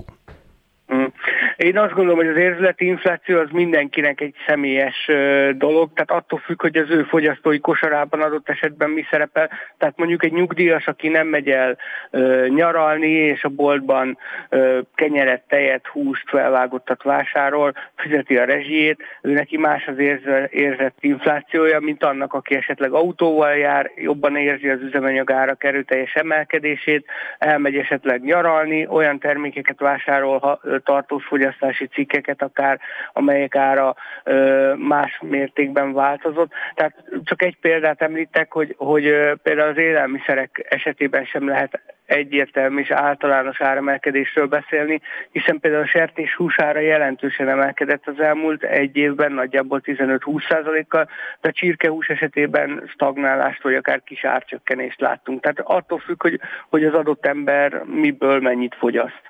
Még egy egészen ezzel nem összefüggő, vagy látszólag nem összefüggő kérdést hadd vessek fel. Tíz év után emelt alapkamatot a jegybank. Ennek a gazdasági hétköznapokra látszik hatása már? Egyelőre azt látjuk ö, gazdasági vagy hétköznapi hatásként, hogy a, a bankok elkezdték a hiteleket ö, átárazni, tehát a magasabb kamat mellett ö, kötnek új hitelszerződéseket. Ugye ez a meglévő hitelek esetében nem feltétlenül okoz problémát a fogyasztóknak, hiszen többnyire több éves hosszú futamidejű kamatperiódussal futnak most főleg a jelzálók hitelek, tehát nem kell attól tartani, hogy itt egyik hónapra a másikra jelentősen megemelkedne bárkinek is a törlesztő részlete. Ez elsősorban első lépésként az új hiteleknél jelenik meg, tehát drágábban lehet most hitelt felvenni, mint korábban. Ugye a jegybank célja a kamat kamatemeléssel éppen az volt, hogy hűtse a gazdaságot, és ezáltal az inflációt is egy ö, ö, tolerálható sávba szorítsa. Ugye a jegybank most 3%-os inflációs célral működik, ezen ezen túl plusz-minusz egy százalékos tolerancia sávot tartanak elfogadhatónak, tehát azt szeretné a Magyar Nemzeti Bank, hogyha legalább a 4 százalék alá esne vissza az inflációs ráta. Szerintem mi is ezt szeretnénk. Beke Károly a Portfolio.hu elemzője volt a beszélgetőtársam. Köszönöm szépen. Köszönöm szépen. Spirit FM 92.9 A nagyváros hangja. Itt van Horányi Tibor, aki a Velencei tó környékén él és az ottani civil szervezeteket képviseli ebben a beszélgetésben. Nem tudom mennyit és miket, de ezt majd elmondja nekünk. Jó reggelt kívánok! Jó reggelt kívánok, szervusztok! Ez a civil kezdeményezés, amely nem is egy most már ott a Velencei tónál, ez most ez esetben melyik? Mi az Alba Natura civil alapítója vagyunk, amelyel azt gondoltuk, hogy egy szakmai szervezetet hozunk létre, és egy tipikus NGO-ként működve szeretnénk segíteni azokat a helyi döntéshozókat vagy helyi ügyeket, amelyek kihatással vannak a teljes Velencei tóra és a térségre úgy természeti, környezeti, mint gazdasági értelemben véve. Igényt tartanak a helyi vezetők arra, hogy a szakemberek is megszólaljanak, vagy vezetnek és kész? Én azt gondolom, hogy egyelőre nem, pont a napokban került föl Elsimon Lászlótól egy, egy Facebook poszt, amelyben mindenkit szeretne megnyugtatni a Velencei víz utánpótlásával kapcsolatban, és szomorúan látom, hogy mindig a civil szervezetek, és ez nem ránk vonatkozik, hanem bármilyen civil szervezetet, tehát felsorolja azokat a szakmai szervezeteket, a vízügyi szervezeteket, a, a halászati szervezeteket, vagy a politika által képviselt szervezeteket, akik majd vélhetően megoldják a Velencei tó víz utánpótlását, de hát itt vannak a civilek, mind magánemberként, mind szakmai szervezetként, akik szerintem sokkal szélesebb körű ö, szakértelmet tudnának bevonni ezekbe a, az ügyekbe, de egyelőre azt érezzük, hogy nincs kereslet erre. Hát van egy közhangulata a Velencei tó környékén működő hivatalosságok részéről, legalábbis ahogy én a, a kommenteket a Facebookon látom, mi szerint is csak akadályoznak és nem segítenek. Lásd partfalépítés, vagy a, a szabastrandok méretének csökkentése, vagy a, a partmenti sáv beépítése, ez mind-mind a hatalom képviselői számára kívánatos, a civilek számára pedig nem az. Igen, ez a, ez a narratíva, ugye nagyon jól felsoroltad ezeket a dolgokat, amik, amikben mi szeretnénk szerepet válni, az Alba Natura alapítvány azt látja, hogy nagyon sok ellentétes, vagy egymásnak ellentmondó információ jön. Ugye az Alba Natura nagyon sok mindennel szeret ne, és foglalkozik is, ami a tó életével kapcsolatos. Úgymond belesodrottunk ebbe a halpusztulással kezdődő vízutánpótlásos ügybe. Mi azt gondoltuk, hogy szeretnénk a közvéleményt megnyugtatni, szeretnénk hivatalos információkat ezzel az ügyel kapcsolatban eljuttatni a helyi lakosoknak, Mindent egyelőre saját kútfőből kell megcsinálnunk. Itt ugye beszélhetünk Gárdony vagy Velence tekintetében civilekről vagy szerveződésekről. Most éppen velencei horgászokkal vagyok kapcsolatban, akik főszerepet vállaltak például a haltetemek összegyűjtésében. És nagy, nagyon sok uh, csontvál zöld ki a szekrényből. Itt ugye most minden reggel megnézem egyébként a vízszintet, most 90 centi nyitottunk, tehát, hogy sok ügy van, amivel foglalkozni kéne, és nagyon-nagyon széles összefogás kellene ahhoz, hogy megoldódjon a probléma, és hogy az emberek napra készen tájékoztatva legyenek. Ugye, ha jól emlékszem, valami fél méter víz hiányzik jelenleg a Velencei tóból. Egyfelől ez probléma, másrészt már vannak száraz területek, és hogyha valaki strandra megy, akkor látja, hogy mondjuk azokban a, a gyerekeknek szánt kis öblökben, ahol a gyerekek korábban vízben játszottak, ott most voltak éppen homokozni lehet. Ez a látszat, de ennél sokkal mélyebb lehet a probléma, mert hogy hosszú évek óta hiányzik a víz utánpótlás a Velencei tóból. Erre most előjött, hogy a kincses bányai elhagyott bányák karstvizét vezetnék a Velencei tóba. Erről mit gondolnak? Ez egy nagyon komplex ügy, valóban a, a halpusztulás vagy a vízutánpótlás az csak egy tünete volt ennek az egész problémának. Itt valóban, eh, amíg tározókat hallottunk, az ámoi vagy a pátkai támozó, de egy fehérvár csurgói tározót is említhetünk, ezek nagyon nagy bajban vannak, ezek 75-ben készültek. Én azt látom, azt látjuk az információkból, hogy nagyon el vannak hanyagolva. Erre mondhatjuk azt, hogy szakmailag vannak elhanyagolva, de mondhatjuk azt is, hogy a vízügyes szakembereknek nem áll rendelkezés az a forrás, amiből ezeket a tározókat karban tarthatják. Anyagi forrás vagy vízforrás, mert az sem mindegy. Még egyszer? Anyagi forrás vagy vízforrás nem áll rendelkezésükre? anyagi forrás leginkább, ugye itt a 14 milliárdos parkfal rekonstrukció kapcsán a, a vízügyigazgató elmondta, hogy nagyon sok betervezett munkára nem volt pénz, például ezeknek a tározóknak a, a felügyeletére, karbantartására. Jelenleg a tározókban összesen, ha nagyon alulbecsülöm, akkor 10 millió köbméter víz áll rendelkezésre, ez az ámolyi és a pátkai tározó. Az egyikből horgásztavat csináltak, a másik az egy, az egy használható tó. Mind a kettőnek a nevében benne van, hogy tározó. Tehát az lenne a feladata, hogy a Velencei tó vízszintjét megemelje, itt ugye elmondják a szakértők, hogy nagyon rossz állapotban vannak ezek a tározók. Mi erre azt kérdezzük civil szervezetként, hogy miért vannak ezek rossz állapotban, kinek a felelőssége lett volna ezeket a tározókat karbantartani, és itt jön be az a dolog, hogy vajon a vízügyi szakembereknek állt rendelkezésre elég anyagi forrás ahhoz, hogy ezeket a tározókat napra készen tartsa, és mondjuk 17-én, amikor látszódott ez a halpusztulás, vagy még azt megelőzően megnyomják a zöld gombot, és beeresztenek a tóba vizet, látván, hogy évek óta asszályos időszakban élünk, és globális felmelegedés van. A civilek általában sokkal szigorúbbak vízminőség kérdésében, és hát amikor a halpusztulás kirobbant, akkor elég sokan azt mondták, hogy na akkor a Velencei tó az használhatatlan, ami nyilvánvalóan nem igaz, de azt igazolják-e önök is, hogy egy egyszeri oxigénhiányos állapot okozta a halpusztulást, és nem más? erre kénytelenek vagyunk a saját utunkat bejárni. Ugye volt egy vízügyi mérés, amit a vízügy végező vízügyi szempontból nézi a vizet. Van egy ANTS mérés, ami ugye a strandokat méri, és emberi szempontból méri a vizeket. A, gyakorlatilag azt mondhatom, hogy az Országos Vízügyi Főigazgatósággal hosszú levelezés, beszélgetés után másfél hét hetet követően megkaptuk az ő mérésüket, ez egy 17. és egy 21. mérés. Ezt én odaadtam egy kolléginának, aki elemzi az adatokat, és ehhez hozzátettük a saját mérési adatainkat. Ebből a napokban fogok eredményt kapni. Vannak ellenmondásos adatok ebben. Közben beszéltem halászati vagy vízügyi mérnökökkel, mindenki vakarja a fejét, hogy az egyik fele azt mondja, hogy csak kizárólag oxigén hiányban nem pusztulnak bele a halak. Azt kizártuk, hogy valamilyen anyagi mérgezés történt, tehát hogy valami befolyt a vízbe, ezt kizártuk. Nyilván egy, egy ilyen nagyon rossz konstelláció volt a tó életében, hogy nagyon gyors felmelegedés, alacsony a vízszint, de nádasok területe lecsökkent, ez valóban volt egy ilyen természeti része ebbe a dologban, de például egy vízügyi szakértő azt mondja, hogy csak attól, hogy alacsony a víz, még nem indokolt, hogy a, a vízminőség rossz legyen, vagy ezzel lehet foglalkozni, ahogy foglalkoztak is ezzel a levegőztetéssel, az oxigénellátással, a vízforgatással. Ugye az elmúlt hét közepén megjött a szél, ami szintén jót tett a tónak. Itt volt egy érdekes eset, hogy nagyon letisztult a tóvize, amire ugye azt mondjuk, vagy azt tudjuk, hogy ez nem tesz jót ennek a tónak, ez nem egy jó jel, mert ez egy ilyen zavaros, ugye ez egy szikes tó a Velencei tó, és akkor jó a zavaros. Most lejöttem a tó partjára, hogy beszélgessünk, Egyébként tisztának látszik szemrevételezéssel a tó visszaállt, ez a zavaros mi volt a tónak. Az ANTS-től mai napig nem kaptunk hivatalos méréseket, én pedig csak abban hiszek.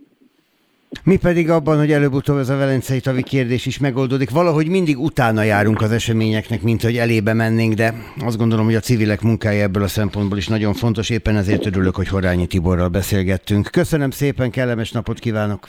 Köszönöm viszont nektek is, szervusztok! Aktuál. Friss hírek, információk, beszélgetések. A Spirit FM reggeli műsora. Indítsa velünk a napot, hogy képben legyen. A mikrofonnál Rórai Egon. Kellemes napot kívánok mindannyiuknak. Hát hallották Szabókat, itt nem fogunk fázni a mai napon sem, ez holnap állítólag még rosszabb lesz, aztán pénteken jönnek az ivatarok és a hidegfront, úgyhogy aki nyaral, az most használja ki, akinek pedig dolgoznia kell, hát hűtse magát, hogyha tudja. Én mondjuk ezzel a hanggal, ezzel a repetfazék hanggal éppen azért rendelkezem, mert hűtöttem magam, úgyhogy azért óvatosan is vigyázzanak. Itt van a vonalban velünk Kardos István, a Magyar Vöröskereszt főigazgatója. Jó reggelt kívánok! Jó reggelt kívánok, üdvözlöm a hallgatókat! A véradásról az elmúlt másfél évben szerintem kevesebbet beszéltünk, mert minden figyelmet elvonta a Covid járvány, és hát éppen ezért lehetséges, hogy önöknek több gondjuk is volt a, a véradás megszervezésével, és a véradók összegyűjtésével, mint korábban, de ez egyúttal egy kérdés is, hogy így volt-e. Az elmúlt másfél év a Magyar Vörös Kereszt számára hát több, több feladatot jelentett, és ezek között ott volt például a véradások megszervezése is. Mi az Országos Vérelátó Szolgálattal közösen dolgozunk, ők azok, akik a szakmai támogatást nyújtják, akik leveszik a, a vért az önkéntesektől, és nagyon fontos volt azt megtalálni azt a módot, hogy, hogy mindenki, aki véradásra nyitott, az érezze, lássa és tudja, hogy a véradás az kockázatmentes, biztonságos helyszín, és ezért nagyon sok mindent kellett úgy igazítani, úgy változtatni, hogy ezt a véradók maguk is érzékeljék.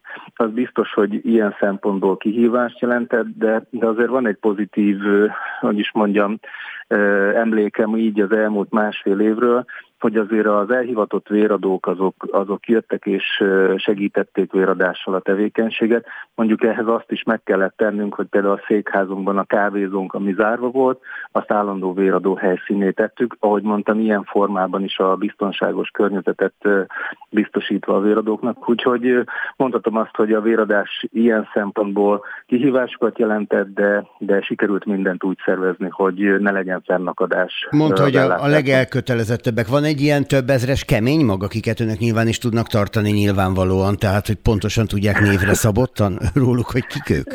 Hát mondhatom azt, hogy ugye vérellátó szolgálat az, aki a nyilvántartásokban követi azt, hogy ki hányszoros véradó és milyen formában e, jár, akár évente többször is, ugye 56 naponként lehet vért adni.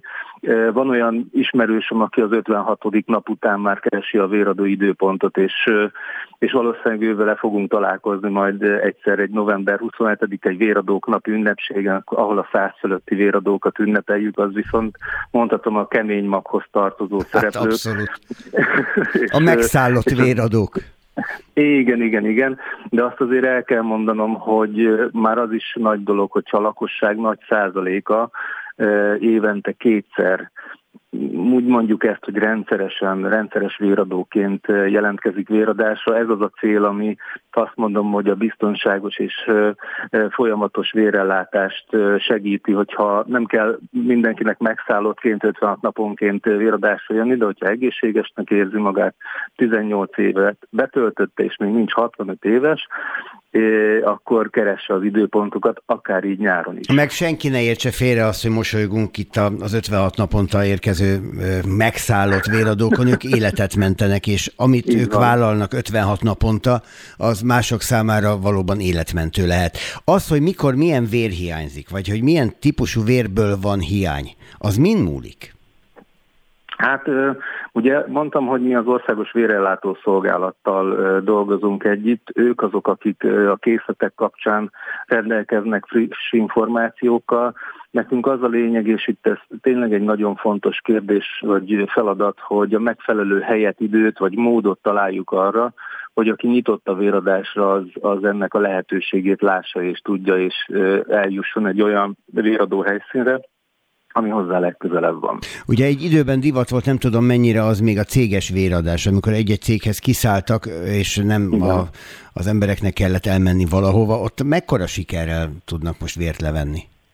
Én azt, de úgy ha már beszéltünk az elmúlt másfél évről, a legnagyobb kihívás azt jelentette, hogy nagyon sok cégnél bevezették az otthoni munkavégzést, vagy óvatosak voltak, és nem vállalták a véradás lehetőségét. Én azt látom, hogy azért ebbe újra visszatér az élet, hogy így fogalmazzak, és, és nagyon sok elkötelezett cégvezető is van, akik nagyon-nagyon, hogy mondjam, elkötelezettek abban a dologban, hogy a, a cégnél lehetőség véradásra, ezeket a partnereket is nagyon, és mondjam, figyelemmel kísérjük, és hogyha lehet, akkor az elismerést számukra is biztosítjuk, mert, mert ez egy nagyon fontos hozzáállás egy olyan szereplőtől, aki, aki irányít egy nagyobb céget, vállalatot, és ott a dolgozóknak is példát mutatva teszi ezt. Úgyhogy mondhatom azt, hogy ezek, ezek nagyon divatosak. A, Magyar Vöröskereszt a kiszállásos véradásoknak a, hogy is mondjam, a nagy mestere, hogyha lehet ilyen, ilyen trappánsan mondani ezt a dolgot. 5000 önkéntes van, aki foglalkozik ezzel a kérdéssel, és ezt nem úgy kell elképzelni, hogy ő Vöröskereszt önkéntesként tudatosan minden nap teszi ezt, hanem lehet, hogy ő egy HRS egy cégnél, vagy egy faluban egy közösségszervező, aki a véradást egy olyan programnak tekinti, ami a legegyszerűbb módja annak, hogy aki segíteni szeretne, az segítsen. Éppen most felmentem az önök vöröskereszt.hu ajánlom mindenkinek oldalára, és hát azt nézem, hogy rengeteg helyen van ma is véradás. Tehát rengeteg Igen. embert foglalkoztatnak, mozgatnak ezzel. Mennyi helyen tudnak egyszerre megjelenni? Van erről adatuk? Hát ez, ez így most nehéz kérdés. Azt el tudom mondani, hogy évente, ha eseményeket tekintjük, az a változó, ugye a tavalyi év az, az ebből a szempontból egy kicsit más volt, de 10-13 ezer véradó esemény van, ahol véradókat várunk valamilyen formában. Átlagosan úgy számolunk, hogy egy véradó eseményen 28-30-35 fő, hogyha megjelenik, az, egy, az, egy, az, az átlagos szám, de természetesen van, ahol, hogyha nagyobb rendezvény van, ott akár 100 fölötti véradót is az országos vérellátó szolgált, hogy úgy mondjam, össze tudja gyűjteni a, a vért. De hogyha egy cégnél van 30 ember, aki, aki nyitott erre és meg is jelenik a véradáson, már az is fontos és nagyon jó segítség. Itt látok egy új, újdonságot erre, utolsó mondat erejéig térjünk már ki, az időpontfoglalást. Ugye vannak helyszínek, ahol lehet időpontot foglalni, mondjuk jellemzően a nagyvárosi, tehát mondjuk ez esetben Igen. látom Budapest, Békés Csaba, ilyen helyeken. Ez szintén egy járványügyi biztonsági előírás vagy szolgáltatás, Így vagy ezt mostantól bevezetik? Így van, az Országos Vérellátó Szolgálattal, hogy mondom, együttműködtünk, és, és az egyik ilyen kockázatcsökkentő tényező, hogy egyszerre minél kevesebb ember találkozása történjen meg. Ez a, a járvány szempontjából egy nagyon fontos kockázatcsökkentő elem volt, és úgy, úgy tűnik, hogy ez nem csak a járvány ideje alatt, hanem a kényelmes, kényelmesebb véradói és mondjam, fogadásra is teljesen alkalmas. Jobban lehet ütemezni valakinek, aki véradásra nyitott, és tényleg csak egy órája van arra, hogy ezt megtegye, akkor jobban kiszámíthatja azt, hogy mikor érkezzen, körülbelül mennyi idő az, amit rá kell szánni, és utána hogyan tudja folytatni a napját. Nosza, szállják rá magukat és segítsenek ezzel is másokon. Kardos István a Magyar Vöröskereszt főigazgatója. Köszönöm szépen. Köszönöm szépen. Aktuális közlekedési helyzetkép a fővárosból, a BKK Info szakemberétől, a Spirit FM reggeli műsorában. Csúcsidő. Nem Eszegi Dániel BKK, jó reggelt! Jó reggelt, Most már inkább szép napot kívánok. Egy órával ezelőtt azzal ja. dicsekedtünk, hogy voltak éppen egészen nyugalmas és biztonságos a közlekedés Budapesten. Így van -e ez most is? Azt mondhatnánk, hogy igen, ráadásul a második jelentős, a ma reggel második jelentősebb balesete is csak most történt. A baleset nehezíti ugyanis a közlekedést a Budakeszi úton, az Irén utcánál, és emiatt lelassult a haladás mindkét irányban. Egyre hát az ott elég szűk útszakasz, tehát a végtelenül széles Budakeszi úton, hogyha baleset van, akkor ott nagy torlódás várható. Így van, ott nagy torlódás várható. Emellett még azért elég sokan haladnak a belváros környékén is, illetve magában a belvárosban is sokan autóznak, így a nyugati téri felüljáró Bajcsi Zsilinszki út útvonalon és a Tököli úton a Stefáni úttól, valamint a Rákóczi úton is sokan haladnak. Milyen hetünk lesz, hogy látjátok? A Blahalújza téri zárásokat hirdeti a kerületi vezetés, mint hogyha ez most el is kezdődne. De mikor kezdődik valójában?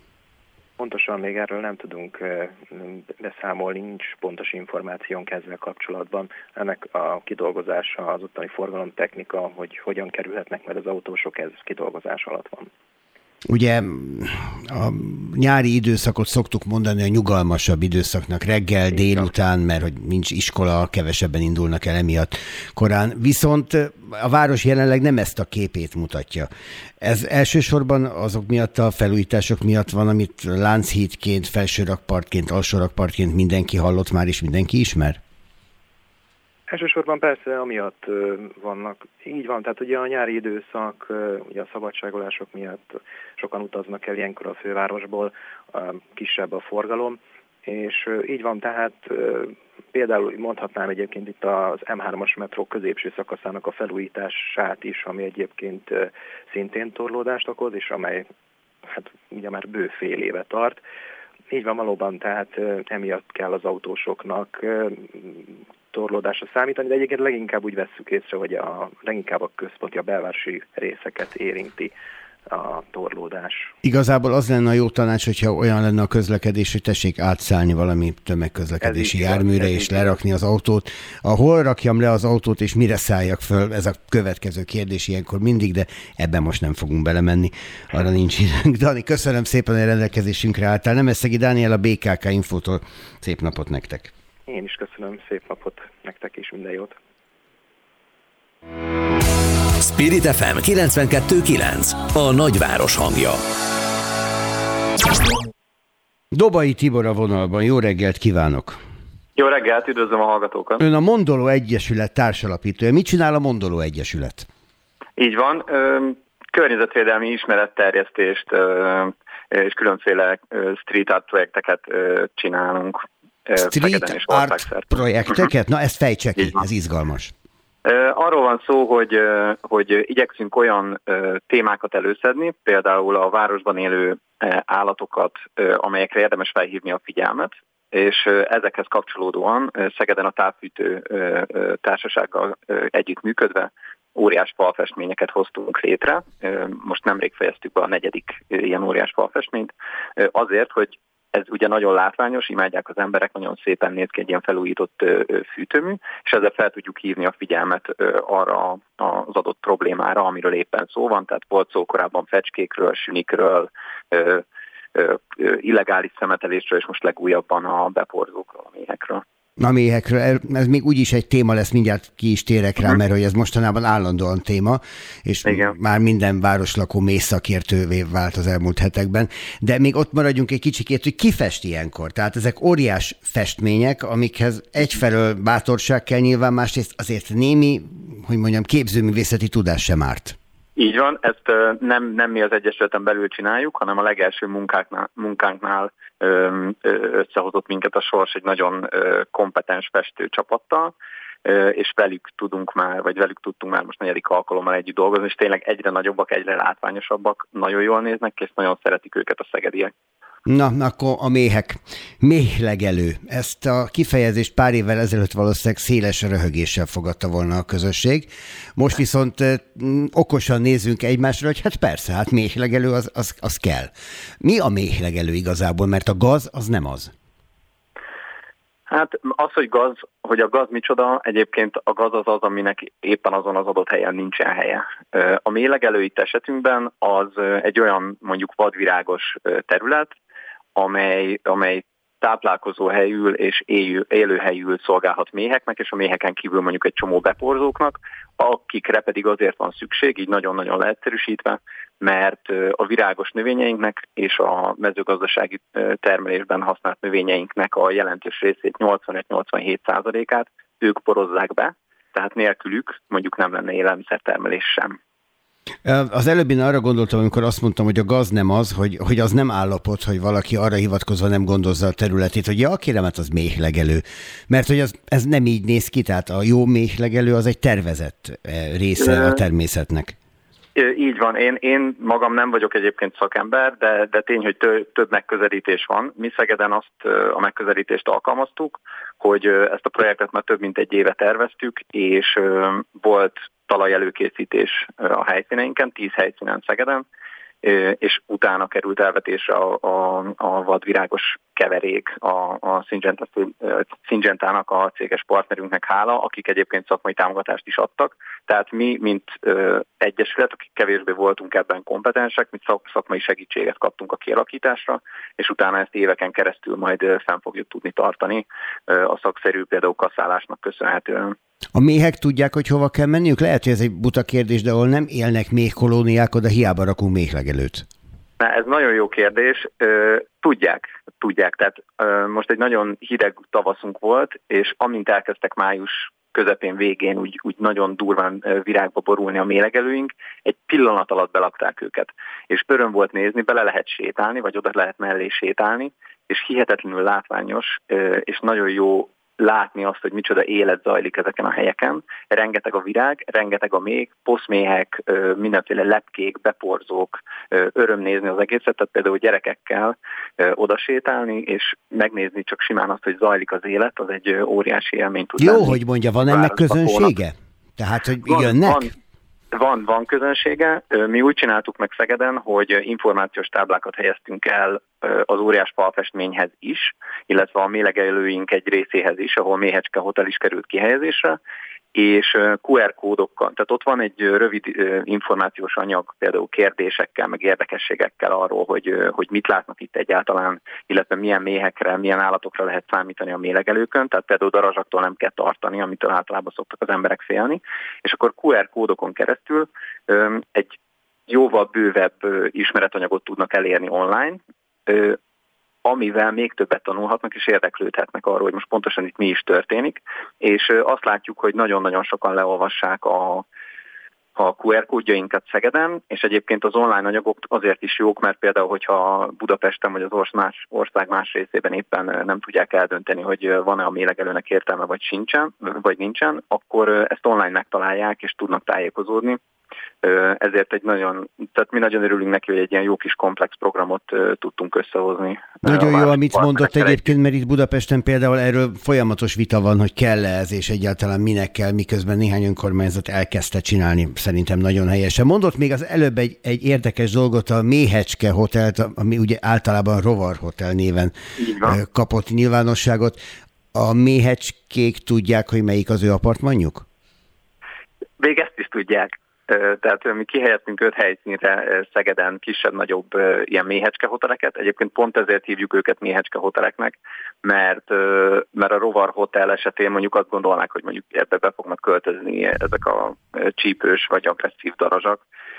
A Méhecske Hotel meg a Rovar Hotel az teljesen ugyanaz. Itt arról van szó, hogy előkészítünk nekik egy, egy olyan helyet, ahova be fognak tudni költözni, és ott az utódaikat fel fogják nem nevelni, de bele tudnak oda petézni, tudnak élelmet hordani nekik, stb. És mi azt láttuk Szegeden, hogy, hogy bizony elkezdték őket belakni. A legnagyobb lyukak azok még nincsenek használva, de a picik, például nádak, azok, azok már igen. Tehát az emberek otthon is tudnak ilyeneket csinálni. Erre is gyártottunk online tartalmakat, hogy lépésről lépésre hogyan lehet például egy ilyen mély hotelt létrehozni.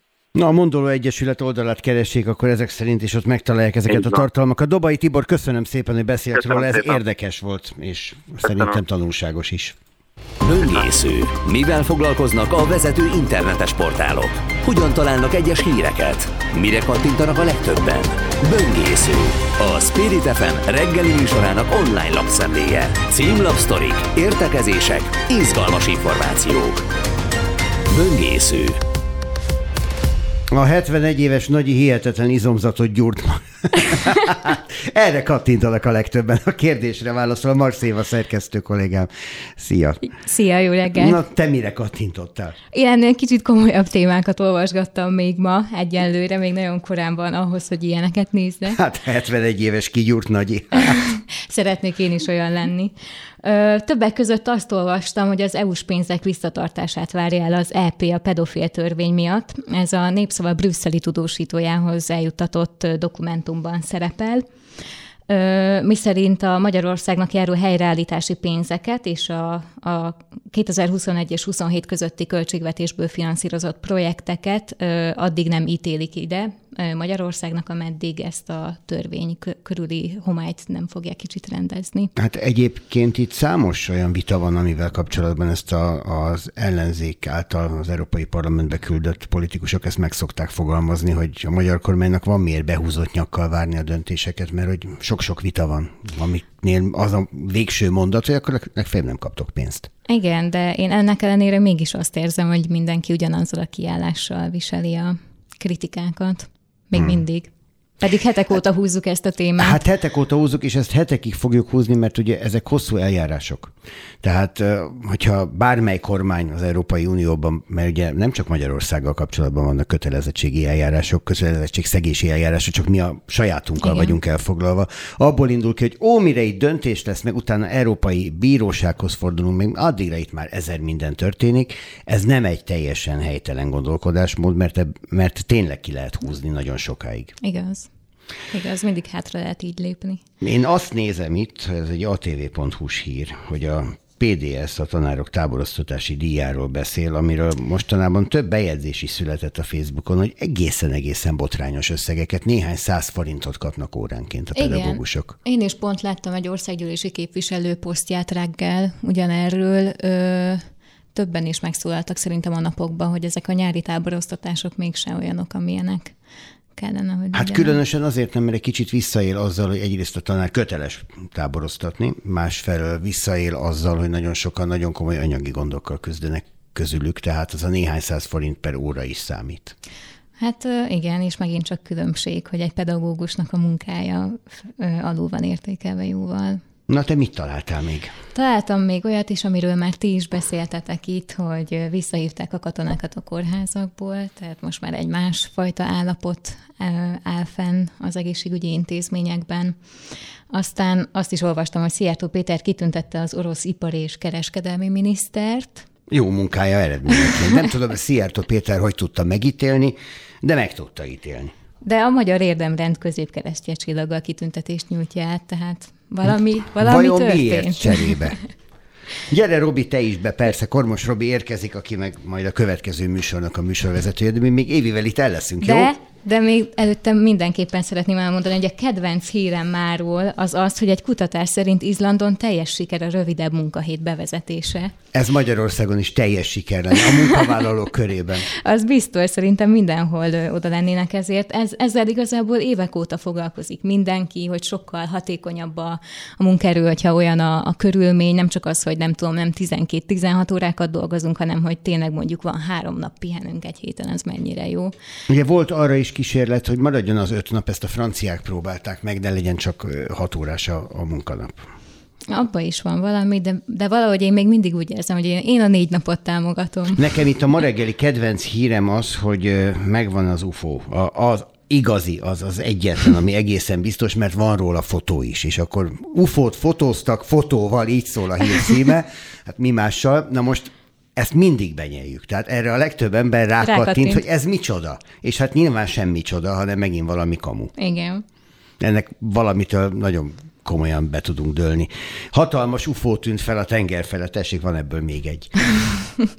Ti hogy vagytok az Európa-bajnoksággal? Akkor most Robi mikrofonját is bekeverem, ha már így összegyűltünk a stúdióban, Jó akkor reggelt, legyünk így együtt. Sziasztok, üdvözlöm a hallgatókat Szóval is ti még várjátok ezeket a meccseket? Ugye három meccs van, két elődöntő és maga a döntő, és nekem van olyan ismerősöm, aki azt mondta, hogy neki elment a kedve az egésztől, mert hogy annyi meccset nézett, hogy már igazából mondják meg a végeredményt, aztán annyi.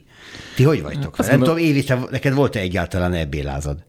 Ö, nem volt annyira, ö, de pont a szülinapomkor volt az első olyan meccs, amikor magyarok is ö, szerepeltek, és akkor itt a város össze-vissza zsongott, úgyhogy ott átvettem egy kicsit ezt a foci hangulatot. Akkor 84 is. percig a portugálok ellen téged is ünnepeltünk. aztán, aztán már csak a, a magyar csapatot. Jó, minden. Nekem 39-8 fokos volt a, a focilázom. És most a, hogy van? A, most már jól vagyok nem néztem egy meccset se a magyarok meccsein kívül. Valahogy, valahogy nekem ez az EB dolog kimarad, viszont a magyar meccseket megnéztem. E, az összetartozás érzése az, amit ugye ezzel kapcsolatban nagyon hangoztatnak, hogy milyen jó ezeket a meccseket megnézni, és, és olyan baráti társaság verődött össze egy-egy magyar meccsre, akik nem biztos, hogy összejöttek volna az én társaságomba, ha nincs egy ilyen ikonikus pillanat, hogy most a magyar válogatott játszik az EB-n. Ez adott nekem nagyon sokat. A többi meccset pedig nem néztem. Tudod, mi az érdekes, hogy, hogy vannak olyan városok, meg vannak olyan nálunk szerencsésebb labdarúgással bíró nemzetek, vagy sikeresebb labdarúgással, ez a jó szó, ahol ez hétköznapi élmény.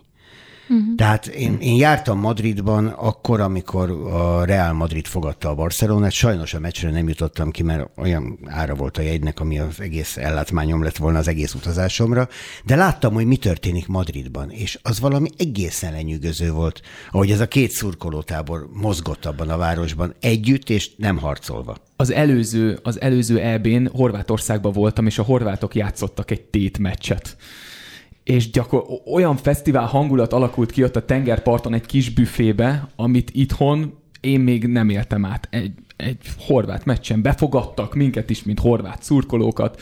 Zseniális volt. Na jó, de elvárták, hogy oda szurkoljatok a horvátoknak. Egyértelműen. Füstbombák, kürtök, Zseniális volt. Mindjárt 9 óra, mindjárt jön Szabó Kati a hírekkel, úgyhogy Robi, mondd el, hogy neked a hírek után a bistróban mi a programod. Herendi Gábor lesz itt, a Toxikomát bemutatták a Magyar Mozgókép Filmfesztiválon, és egészen jó kritikákat kapott. Ugye Szabó Győzőnek az önéletrajzi könyvéből készült, és azt a tíz évét dolgozza fel, amikor ő függőként a, a, drogok, a drogok a rapságában sínylődött. Bak mindenkinek fesztivál lesz, Kovács Zalán László tuba művész lesz a vendégünk, és beszélgetünk, hogy milyen állomásokon bukkan fel ez a fesztivál.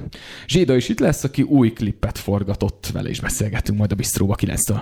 Robi, akkor téged hallgatunk 9-től. Mark köszönöm szépen a ma reggeli szerkesztést, meg Én... azt is, hogy meséltél a hírekről. Szívesen, mindig. Önöknek meg köszönöm a figyelmet. Holnap reggel találkozhatunk újra, úgyhogy számítanék arra, hogy reggel héttől az aktuálban együtt leszünk holnap is. Róna Jegont hallották, kellemes napot, viszont hallásra.